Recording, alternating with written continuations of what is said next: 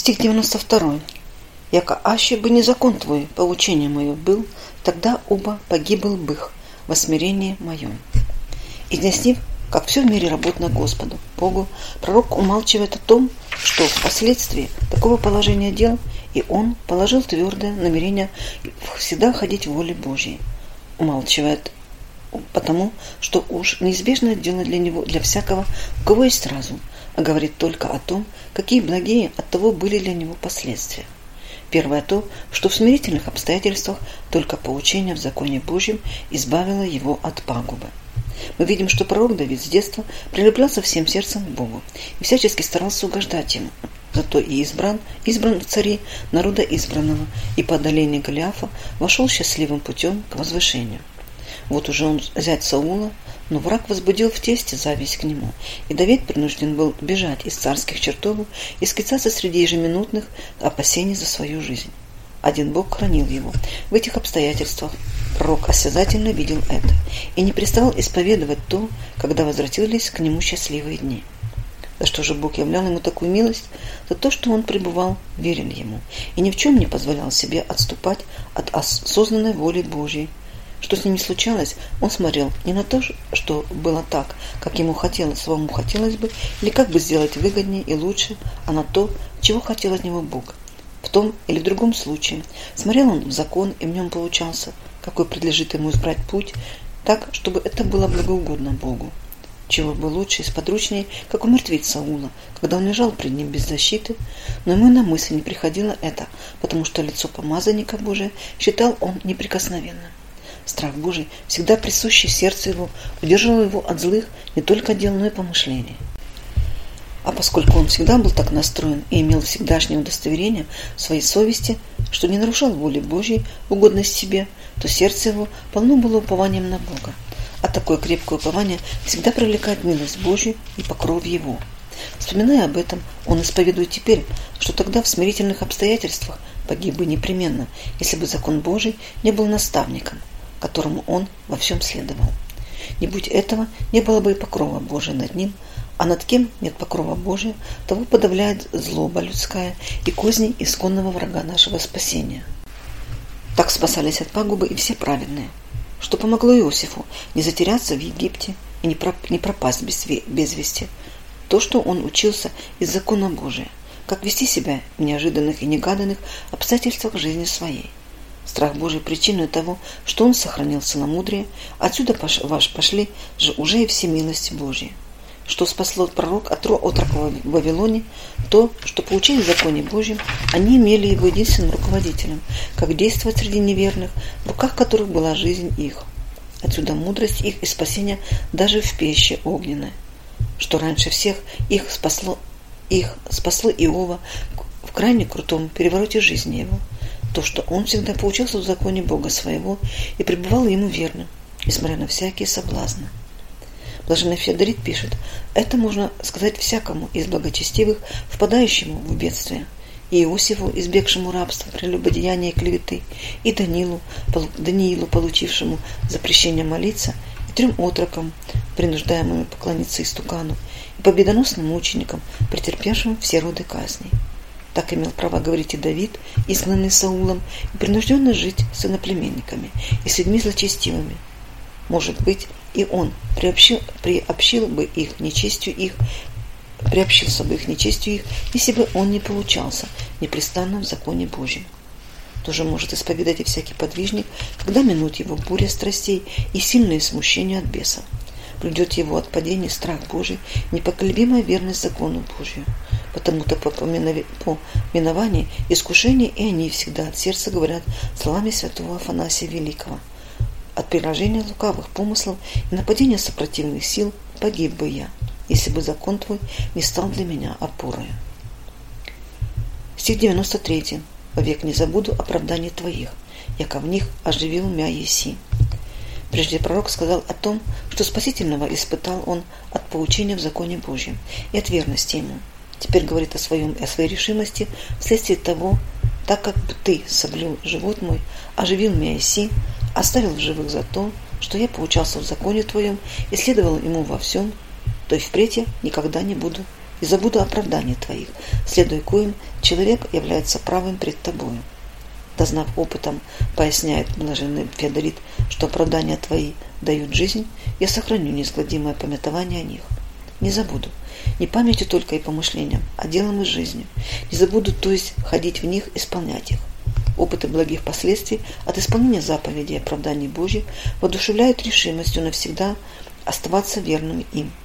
С этим сладостным оживлением, которое дает жизнь по воле Божьей, ничто не может сравниться.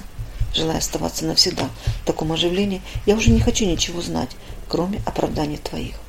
Как оздоровевший, говорит Дидим Узигабина, от такой какой-либо тяжкой болезни при пособии известных лекарств не забывает иногда никогда про них, так и пророк, будучи оживлен Богом в оправданиях, какие имел от Него, говорит, что вовек не забуду их, выставляя побуждением к тому оживление свое в них. Слово пророка указывает не на одно сохранение жизни телесной ради верности оправдания Божьим, но более того на оживление души, которая всегда бывает в силе, хотя бы и не последовала сохранению жизни. Потому-то и говорит он, «Яко в них оживил мя Иси». Это тоже, что сказать, я чувствую в себе жизнь, которая качествует во мне через посредство оправданий Твоих. И действительно, где нет обличения совести, где нет предпочтения себе угодия, богоугождению, несмотря на сопровождающиеся такие образы жизни, произвольные и непроизвольные лишения, там только и есть настоящая жизнь. И как настоящая, она не может не намощать души елеем радования, проникая все составы ее и всюду оставляя следы довольства и миротворения. Посему святой Афанасий и пишет касательно этого места «Буду взирать на твои законы, потому что в них обретаю жизнь» как и сказал ты мне, что сотворивый та человека жив будет в них. Следовательно, жив один праведник, хотя, по-видимому, и умирает. Неправедные мертвы, хотя и кажутся живыми, потому что первые в себе самих имеют основу, основу жизни, правду, а последние, не имея этой основы, подобно неодушевленным вещам, которые не сами собой, а отвне приводятся в движение. Таким образом, можно сказать, что если иные бывают неверны заповедям Божьим, то потому, что не успели испытать, сколь животворно действует на душу исполнение их. Испытать же не допускает их неверия, не верят, что так есть, и не делают опытов самоотверженного, самоотверженного исполнения заповедей, тогда как противоположную тому жизнь представляет им предлагающий испытанные, испытанные удовольствия, хоть удовольствия эти всегда отзываются горечью. Надо, надо поверить и вступить на путь заповедей. Сладость жизни по заповеди не тотчас дается вкусить для того, собственно, чтобы посредством всего испытать веру и дать ей окрепнуть. Она есть и ожидается теми, кои вступили на этот путь. Когда испытание пройдет, тогда дается ощутить и сладость жизни так, такой, как свидетельство того, что началось оживление души под благотворным действием верности заповедям. И чем дальше, тем ощутительнее это оживление. Наконец, вселяется в сердце и полнота жизни. Это уже тогда, когда приходит Господь с Отцом и Святым Духом и творит себе обитель в душе ради долгой, постоянной и терпеливой ее верности заповедям. Стих 94. Твой и есть аз, спаси меня, яко оправдание твоих взысках. Сам Бог присвояет себе верно исполняющих волю Его, называя их своими рабами, своими верными слугами, друзьями, сынами и дочерьми, и вступающий на путь заповедей чувствует, что вступает как бы в некое свойство с Богом, становится свой, своими Ему. Так бывает и между людьми, когда кто верно служит кому, то не считает себя чуждым ему и верует, что и тот, кому он служит, не считает его чужим, чужим себе. Так и в деле Божьем. Это взаимоприсвоение составляет духовный союз Бога с верными душами и душ верных с Богом. Вот это родство с Богом исповедуют здесь святой пророки – я твой, говорит он, потому что оправдание твоих взысках. Взыскал я оправдание твоих и стал твой. Верую, что и ты имеешь теперь меня своим. Спаси же меня, как своего. Твой аз, спаси меня. Твой я раб, говорит святой Афанасий Великий, твой я по благодати, сын, твой я служитель. Не все, прибавляет блаженный Феодорит, могут говорить так. Кто раб греху, тот лжут, именуя себя рабом Божьим. Им же, кто побежден бывает, всему и работен есть. Посему, если мы освободили, освободившись от греха, положим намерение следовать Божьим законам, то и мы можем говорить о себе словами пророка. Какого великого дара, какой неизреченного преимущества лишает нас грех? Божий. Такое звание дается исполнителям заповедей Божьих. А не звание только, но самое существенное свойство родство с Богом.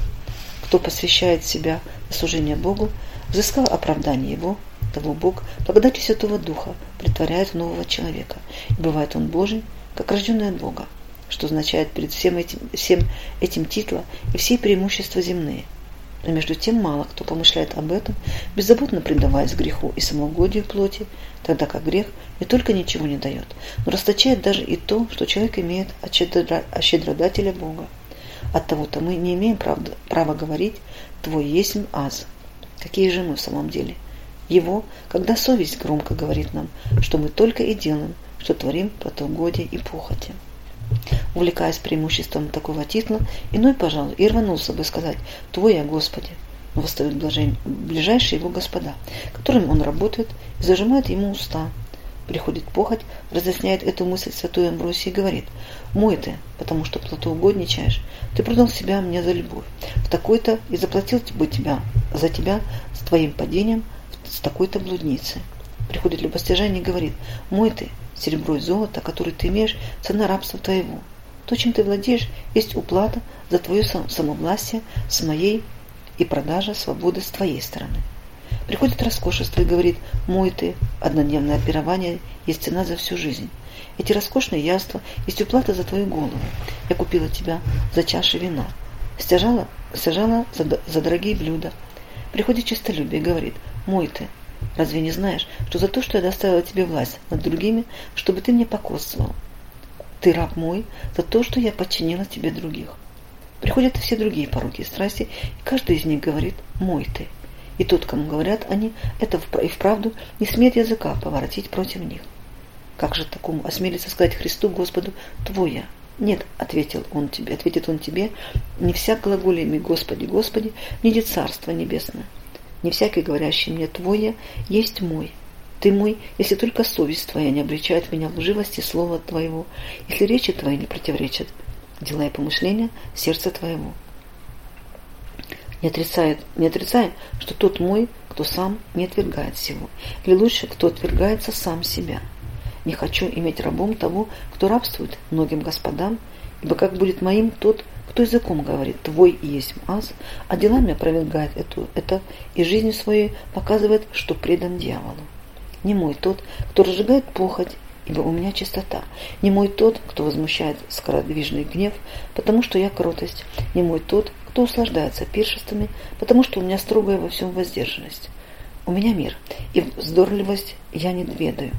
Что мне до того, о ком дьявол может сказать он мой. Он предо мной преклонил выю свою, и я нахожу в нем своего, в нем много своего.